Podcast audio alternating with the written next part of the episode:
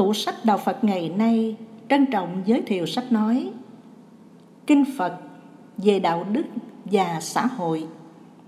Dịch giả Thượng tọa Thích Nhật Từ, Giọng đọc Thanh Thuyết.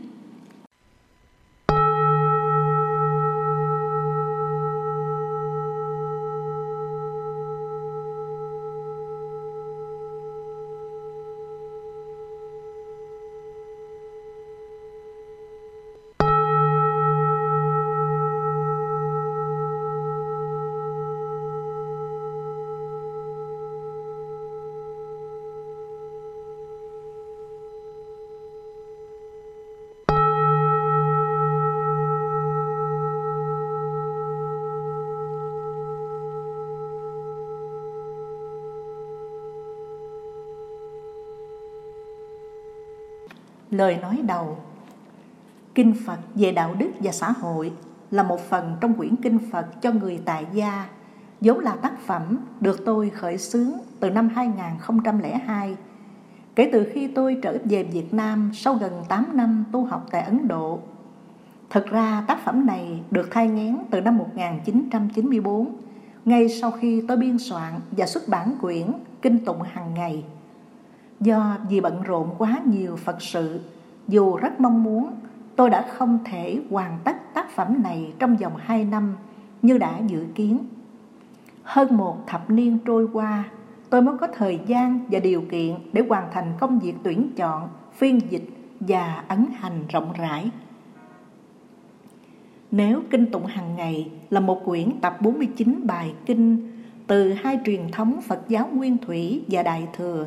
thì kinh Phật về đạo đức và xã hội phần lớn được tuyển dịch từ tạng kinh Pali và một số từ kinh điển Đại Thừa. Như tên gọi, bộ kinh này chỉ dành cho giới Phật tử, vốn mưu cầu sự nghiệp, phước báo, hạnh phúc và chia sẻ hạnh phúc mình có cho những người hữu duyên. Vì nhắm đến đối tượng người tại gia, trong quá trình tuyển chọn và biên dịch, tôi đã phân loại 20 bài kinh quan trọng thành hai nhóm chủ đề – đạo đức xã hội nhằm đáp ứng cái gu tâm linh của người tại gia. Vốn không thể ngang tầm với cái gu tâm linh của người xuất gia. Bộ kinh phật cho người xuất gia đang được biên dịch đáp ứng nhu cầu tu học nâng cao và chuyên sâu cho những người xuất gia tu trọn thời gian, tu toàn diện, tu đúng pháp tứ đế và tu có hệ thống. Phần lớn các bài kinh trong tác phẩm này rất phổ biến trong thời Đức Phật nhưng có phần xa lạ với Phật tử Bắc truyền tại các nước Trung Quốc, Nhật Bản, Triều Tiên, Hàn Quốc, Tây Tạng và Việt Nam. Lý do là vì các nghi thức tụng niệm tại Việt Nam phần lớn là phiên dịch từ các nghi thức tụng niệm bằng chữ Hán do các tổ sư Trung Quốc biên soạn vốn chỉ nhấn mạnh phần thứ năm của bộ kinh này đang khi bỏ qua bốn phần quan trọng khác rất quan trọng cho việc xây dựng hạnh phúc của người tại gia ở kiếp sống hiện tại này.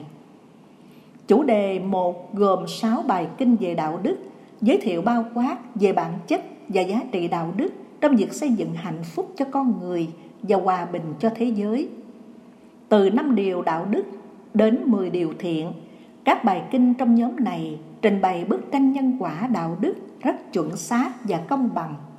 Người thiện thì hạnh phúc, kẻ ác thì khổ đau. Tội hay phước, khổ đau hay hạnh phúc đều được tạo ra từ động cơ và quyết định của con người. Do vậy, thay vì đổ lỗi cho Thượng Đế, định mệnh kiếp trước, số phận hên xui, sự ngẫu nhiên hay nghịch cảnh, tốt nhất con người nên nỗ lực chuyển hóa nghiệp chướng, làm lại cuộc đời, vượt lên số phận, tái tạo hạnh phúc. Chủ đề 2 gồm 14 kinh về các tương quan gia đình, xã hội và tâm linh. Ngoài chủ trương công bằng xã hội, bình đẳng giới, các bài kinh trong nhóm này còn đề cao vai trò của luật pháp và dân chủ trong việc phát triển đất nước, tránh xa 12 cửa ngõ bại dông, gieo trồng 10 loại phước đức, đền trả bốn ân nặng là những lời dạy được Đức Phật đề cao như dấu hiệu của đời sống văn hóa hòa hợp hòa giải các tranh chấp và bất đồng là con đường tháo mở mọi bế tắc bạo lực hận thù chiến tranh nhà vua ngoài việc thượng tôn pháp luật còn là người điển mẫu về đạo đức, phổ biến chánh pháp, bình ổn xã hội, góp phần xây dựng một thế giới hòa bình. Kinh Phật về đạo đức và xã hội góp phần xây dựng một thế giới cực lạc bây giờ và tại đây bằng chính sự thực tập và chuyển hóa. Vì tính chất toàn diện và hệ thống của bộ kinh, tôi kính mong quý Phật tử tại gia nên nỗ lực không mệt mỏi, đọc, tụng, nghiền ngẫm và ứng dụng trong đời sống thực tiễn.